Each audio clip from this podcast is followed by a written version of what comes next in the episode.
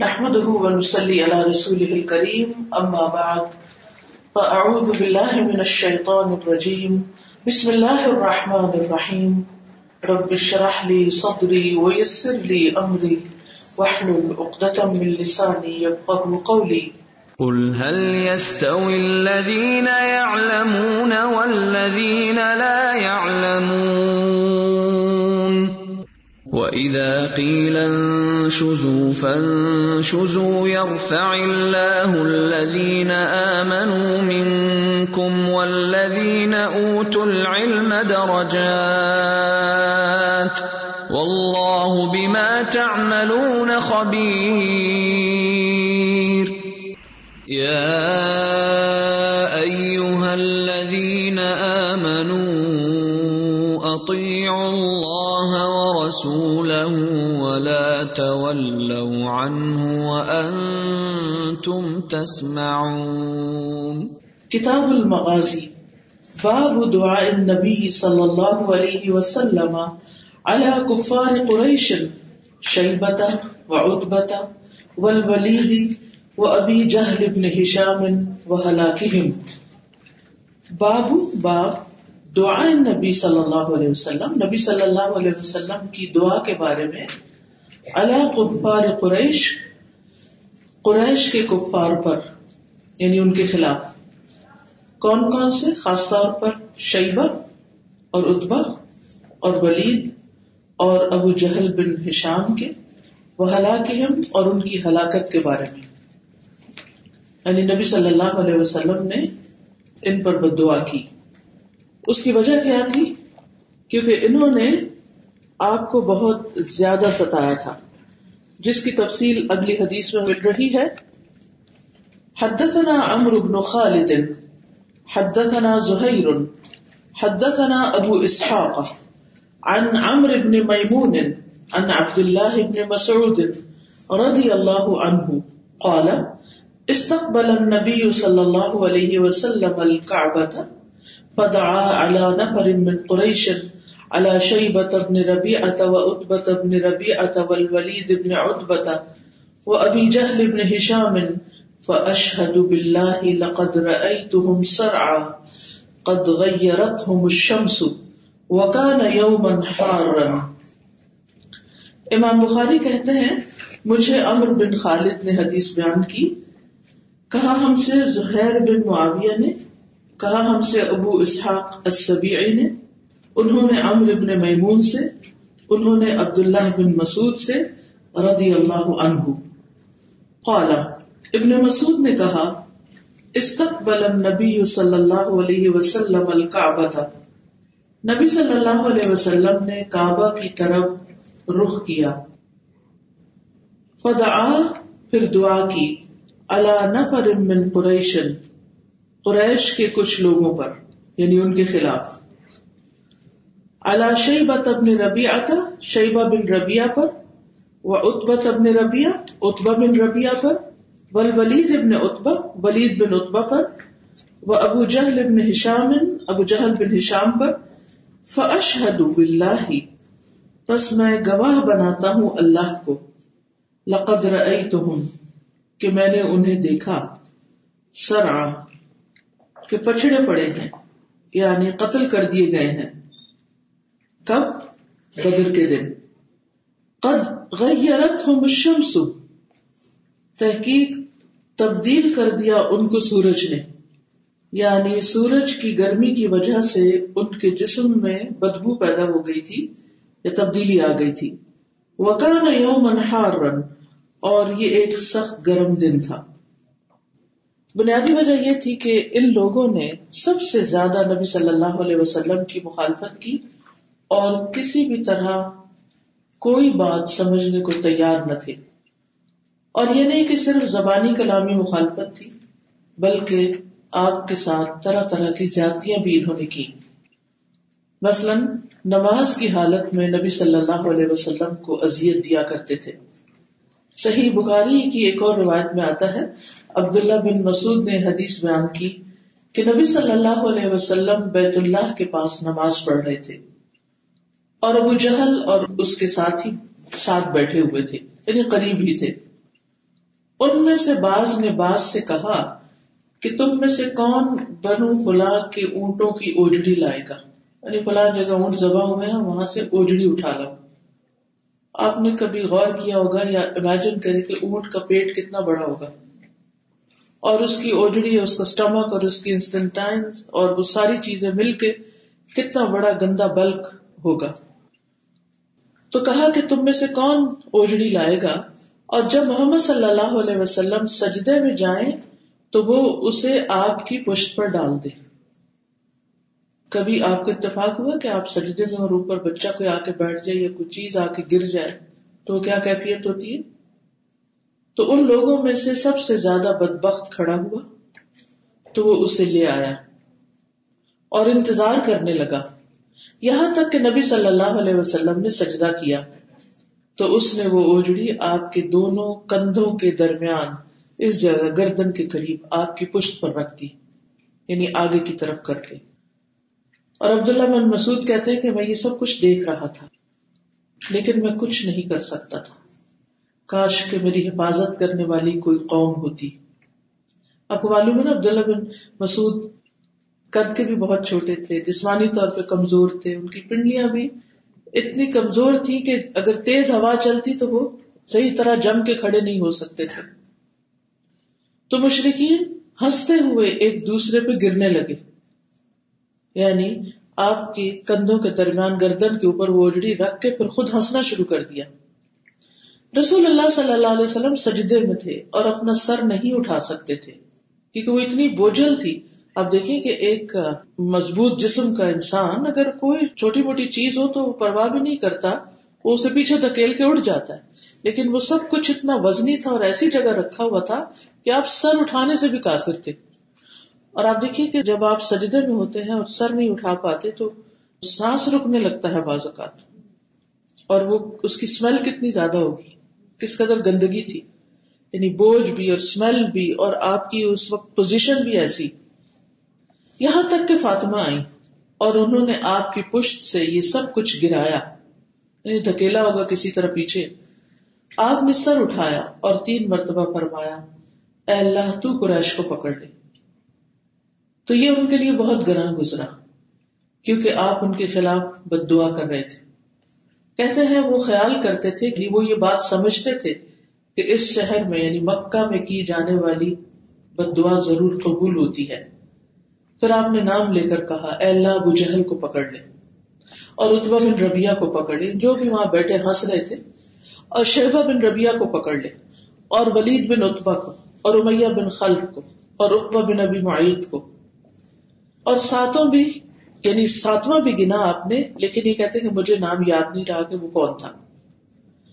قسم اس ذات کی جس کے ہاتھ میں میری جان ہے۔ جن کو رسول اللہ صلی اللہ علیہ وسلم نے اس وقت گنا تھا میں نے انہیں دیکھا کہ وہ مقتول ہو کر بدر کے کنویں میں گرے ہوئے تھے۔ یعنی آپ کی یہ دعا قبول ہوئی اور وہ سارے کے سارے جنگ بدر میں اکٹھے ہی مارے گئے اور بعد میں انہیں دفن نہیں کیا گیا، بلکہ کنویں میں پھینک دیا گیا۔ ادب بن ربیہ جو تھا، وہ بھی نبی صلی اللہ علیہ وسلم کی دشمنی میں پیش پیش تھا۔ جابر بن عبداللہ کہتے ہیں کہ ایک دن قریش جمع ہوئے اور کہا اس شخص کو دیکھو جو تم میں سب سے زیادہ جادو، کہانت اور شیر کا جاننے والے یعنی تم میں سے سب سے زیادہ ماہر کون ہے ان علوم میں؟ بس وہ اس شخص کے پاس جائے جس نے ہمارے اتحاد کو پارا پارا کر دیا ہے اور ہمارے معاملے کو تتر بتر کر دیا ہے۔ ہمارے دین کو ایب لگایا ہے۔ بس وہ اس سے جا کے بات کرے یعنی اس کو سمجھائے جا کر۔ اور دیکھے کہ وہ کیا جواب دیتا ہے۔ تو انہوں نے کہا کہ ہم اتبا بن ربیہ کے علاوہ کسی کو نہیں جانتے۔ یعنی وہ ان سب چیزوں میں، شعر و شاعری میں، جادوگری اور سحر کہانت وغیرہ میں خوب ماہر ہے۔ پھر انہوں نے کہا، تم ہی جاؤ گے ابو الولید۔ یعنی سب نے اس کو تیار کیا۔ تو اتبا آپ کے پاس آیا اور کہا، اے محمد، تو بہتر ہے یا عبداللہ؟ یعنی تمہارا باپ بہتر عبداللہ سے مراد نبی صلی اللہ علیہ وسلم کے والد۔ اور کسی سے بھی یہ سوال کیا جائے کہ تم اچھے ہو تمہارا باپ اچھا ہے تو آپ کیا جواب دیں گے؟ آپ خاموش رہے۔ پھر اس نے کہا، تم بہتر ہو یا عبد المختلف دادا کا نام لیا۔ آپ پھر بھی خاموش رہے۔ یعنی ویسے تو بڑوں کا ادب ہوتا ہے، لیکن آبیسلی اگر وہ مسلمان نہیں تھے تو پھر ایک مسلمان سے تو بہتر نہیں ہو سکتے، اور وہ بھی ایک پیغمبر سے بہتر۔ تو آپ نے خاموشی اختیار کی۔ پھر اس نے کہا، اگر تم یہ دعوی کرتے ہو کہ یہ لوگ تم سے بہتر تھے، تو ان لوگوں نے بھی ان معبودوں کی پرستش کی ہے جن کو تم ایب لگاتے ہو۔ تو گویا تم اپنے باپ دادا کو ایب لگا رہے ہو۔ اگر تم سمجھتے ہو کہ تم ان سے بہتر ہو، تو بات کرو۔ یہاں تک کہ ہم تمہاری بات سنیں۔ اللہ کی قسم، ہم نے تو اپنی قوم کے بکری کے بچے کو بھی نہیں سنا، جو اپنی قوم کے لیے تم سے زیادہ منحوس ثابت ہو۔ تم نے ہماری جماعت کو فرقوں میں بانٹ دیا ہمارے معاملے کو منتشر کر دیا، ہمارے دین پہ ایب لگایا، اور عرب میں ہماری بےزتی کر دی۔ یہاں تک کہ اب ان میں یہ بات پھیل گئی ہے کہ قریش میں ایک جادوگر ہے یا نجومی ہے۔ تو یہ تو سب ہمارے لیے بڑی رسوائی کی بات ہے اللہ کی قسم، ہم نہیں انتظار کر رہے مگر حاملہ کی چیخ کا کہ ہم میں سے باز باز کی طرف تلواریں لے کر کھڑا ہوگا۔ یعنی اس وقت کا کہ جب حاملہ کی چیخ کب ہوتی ہے، جب بچہ بالکل پیدا ہونے والا ہوتا ہے۔ یعنی اس سارے کام کا نتیجہ سامنے آئے گا تو کیا ہوگا؟ یہاں تک کہ ہم سب ہلاک ہو جائیں گے۔ ہم ایک دوسرے کے خلاف تلواریں لے کے کھڑے ہوں گے۔ یعنی ابھی تو معاملہ صرف مخالفت تک ہے۔ وہ وقت دور نہیں کہ جب قتل و غارت بھی ہوگی۔ یہ وہ خود ہی ریزیوم کر رہے تھے۔ اے آدمی، اگر تمہیں پیسوں کی ضرورت ہے، تو ہم تمہارے لیے اتنا مال اکٹھا کر دیتے ہیں کہ تم قریش میں اکیلے ہی سب سے زیادہ مالدار ہو جاؤ گے۔ اور اگر تمہیں جنسی خواہش ہے، تو ہم عورتوں میں سے جن عورتوں کو چاہو، دس عورتیں تمہارے ساتھ بیاہ دیتے ہیں۔ آپ نے فرمایا، تم نے بات پوری کر لی جو تم کہنا چاہتے تھے کہہ دیا۔ آپ خاموش رہے، سنتے رہے۔ اور یہاں آپ دیکھیے کہ نبی صلی اللہ علیہ وسلم کی حکمت کہ جب وہ شخص آیا اور وہ غصے میں تھا اور وہ خوب بول رہا تھا، آپ چپ کر کے سنتے رہے سنتے رہے سنتے رہے ساری باتیں سن لی۔ وہ کیا کہتا ہے؟ اسے خوب الزام لگائے خوب برا بلا کہا، طرح طرح کی مثالیں دی۔ لیکن آپ خاموش رہے۔ پھر آپ بولے، آپ نے فرمایا، تم نے بات مکمل کر لی۔ یہ جو جملہ ہے کہ تم نے بات مکمل کر لی، کتنا زیادہ حکمت والا ہے۔ اچھا ہم اپنے آپ کو یہاں رکھ کے دیکھیں۔ اگر کوئی شخص ہم پر کوئی الزام لگا رہا ہو، ہمیں جھوٹا کہہ رہا ہو، برا بھلا کہہ رہا ہو، کیا ہم اس کی بات سنیں گے؟ یا آدھی کاٹ کے فوراً جواب دینا شروع کر دیں۔ فوراً ڈیپینڈ کرنا شروع کر دیں گے اپنے آپ ہم عموماً سنتے نہیں۔ ہمیں بات سننی نہیں آتی۔ ہم دوسرے کی آدھی بات سنتے ہیں اور اپنی زیادہ سناتے ہیں۔ جس کے نتیجے میں کوئی چیز کسی نتیجے تک پہنچتی نہیں۔ تو دین کا کام کرتے ہوئے جب کبھی ایسی سچویشن آئے کہ لوگ آپ کو برا بلا کہنے لگے یا آپ کے اوپر الزام تراشی کرنے لگے تو ایک دفعہ کھل کے انہیں اپنے دل کی بڑاس نکالنے دیں کہنے دیں جو کچھ وہ کہتے ہیں۔ تاکہ آپ کو بھی معلوم ہو جائے کہ انہیں آپ کے خلاف کیا کیا اعتراضات ہیں۔ اور جب وہ سب کچھ کہہ چکے تو پھر آپ اپنی بات شروع کریں۔ کیونکہ اب آپ کی باری ہے اور اب آپ کی بات سنی جائے گی۔ تو آپ صلی اللہ علیہ وسلم نے فرمایا کہ کیا تم نے بات مکمل کر لی؟ اس نے کہا ہاں میں نے تو جو کہنا تھا کہہ دیا۔ اب آپ کہیے۔ تو رسول اللہ صلی اللہ علیہ وسلم نے فرمایا، اللہ کے نام سے جو بے حد مہربان، نہایت رحم فرمانے والا ہے۔ بسم اللہ سے اپنی بات شروع کی۔ حامیم، قرآن کی تلاوت شروع کر دی۔ حامیم سجدہ کی آیات۔ اس کا ترجمہ ہے، حامیم، اس بے حد رحم والے، نہایت مہربان کی طرف سے اتاری ہوئی۔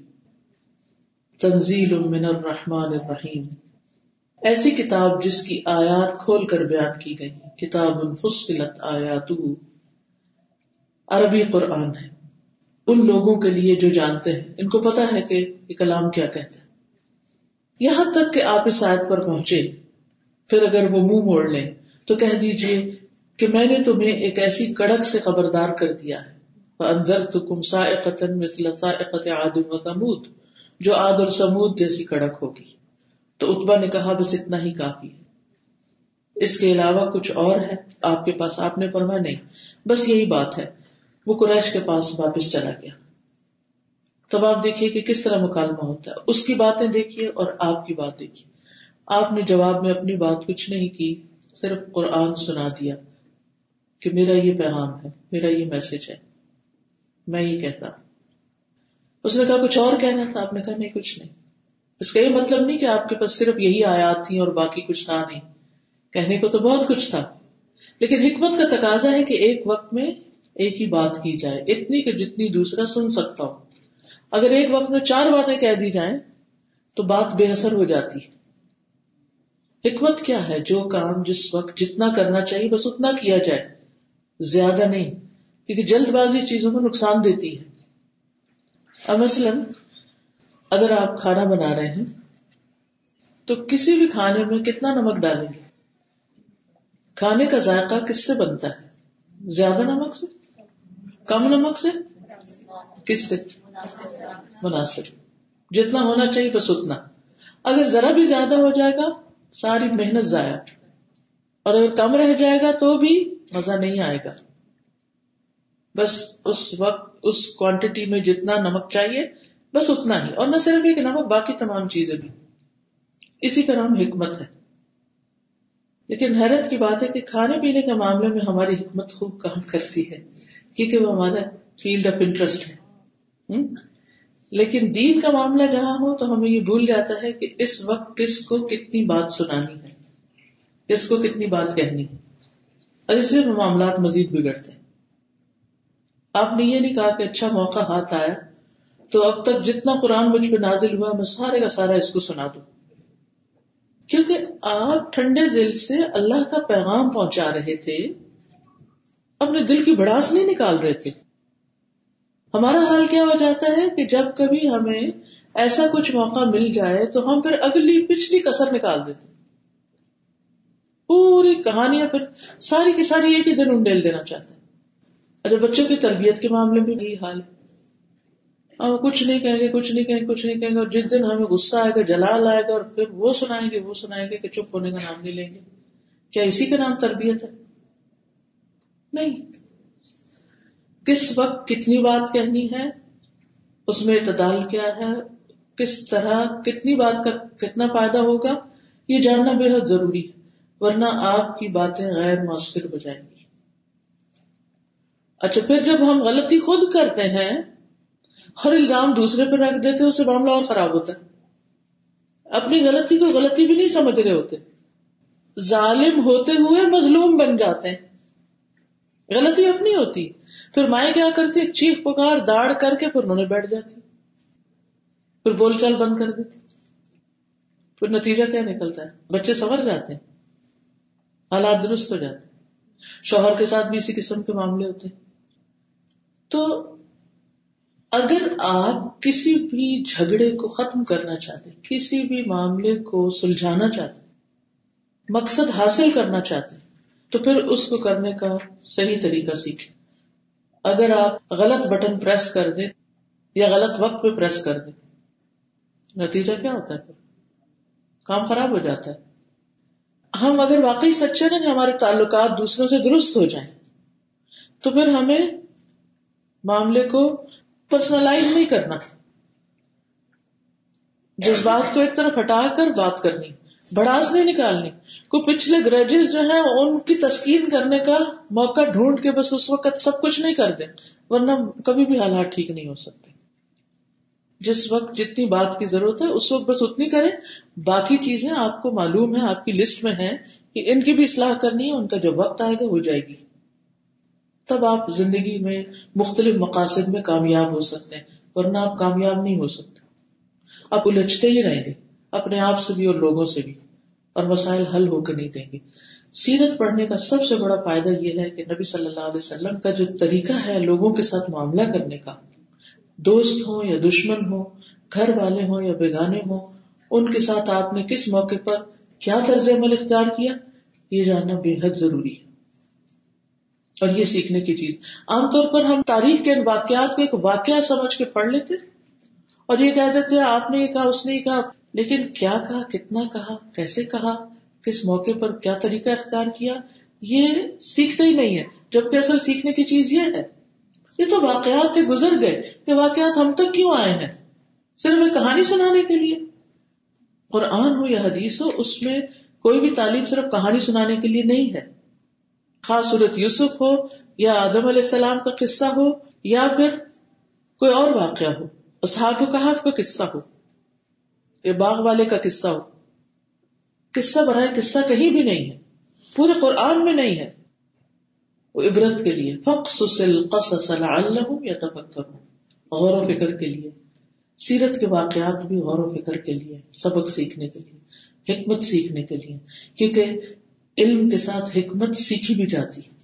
دیتا اللہ ہے لیکن سیکھنی بھی پڑتی۔ اور سیکھنے کے لیے قرآن سنت کا مطالعہ ضروری ہے، عبرت کی نظر سے، غور و فکر سے۔ تو بہرحال آپ نے بات سنائی، آپ نے آیات تلاوت کی اور پھر اس کے بعد وہ چلا گیا۔ تو انہوں نے کہا، کیا خبر ہے؟ اس نے کہا، میں نہیں سمجھتا کہ میں نے کوئی ایسی بات چھوڑی جو تم کر سکتے تھے۔ مگر یہ کہ میں نے اس سے ہر وہ بات کر لی۔ انہوں نے کہا، کیا اس نے تمہیں کوئی جواب دیا؟ اس نے کہا ہاں۔ پھر کہا، نہیں۔ قسم اس ذات کی جس نے دلائل نصب کیے ہیں، میں اس کی بات میں سے کچھ بھی نہیں سمجھا۔ سوائے اس کے کہ وہ تمہیں دھمکی دے رہا ہے، ڈرا رہا ہے۔ کہ جیسے آد اور سمود پر عذاب کا کڑکا آیا تم پہ بھی ویسا ہی آئے گا۔ انہوں نے کہا، افسوس تم پر۔ ایک آدمی تم سے عربی میں کلام کر رہا ہے۔ اور تم نہیں جانتے اس نے کیا کہا؟ اس نے کہا، اللہ کی قسم، اس نے جو کچھ کہا، میں اس میں سے کچھ بھی نہیں سمجھا، سوائے اس کے کہ اس نے کڑکے کا ذکر کیا تھا، جو میں نے تمہیں بتا دیا۔ قرآن مجید میں آتا نا کہ وہ لوگ جو ایمان نہیں رکھتے تو جعلنا بینک و بین الذین لا یؤمنون بالآخرتی حجاب مستورا۔ ایک آڑ آ جاتی ہے، بات سمجھ ہی نہیں آتی۔ تو صرف وہ جو ڈرانے والی بات تھی بس وہ یاد رہی، باقی کچھ یاد نہیں رہا۔ وہ کلام میں اتنا کھو گیا یا پھر وہ یہ ایکسپیکٹ ہی نہیں کر رہا تھا کہ میری ان ساری آفرز کے جواب میں کہ تمہیں اتنا زیادہ مال دے دیتے ہیں، عورتیں، حکومت، سرداری، سب کچھ۔ تم اپنے اس کام سے باز آ جاؤ اور اس نے جواب میں کہا کہ اچھا الٹا مجھے دمکی دے دی۔ تو اس سے یہ پتا چلتا ہے کہ یہ لوگ سمجھ کے دینے والے نہیں تھے، کیونکہ سمجھنا چاہتے ہی نہیں تھے۔ وہ تو اپنی منوانا چاہتے تھے۔ اس کے علاوہ وہ کسی چیز پر کمپرومائز نہیں کر رہے تھے۔ تو یہ تھے وہ حالات و اسباب جس میں نبی صلی اللہ علیہ وسلم نے پھر ان لوگوں کے خلاف دعا کی۔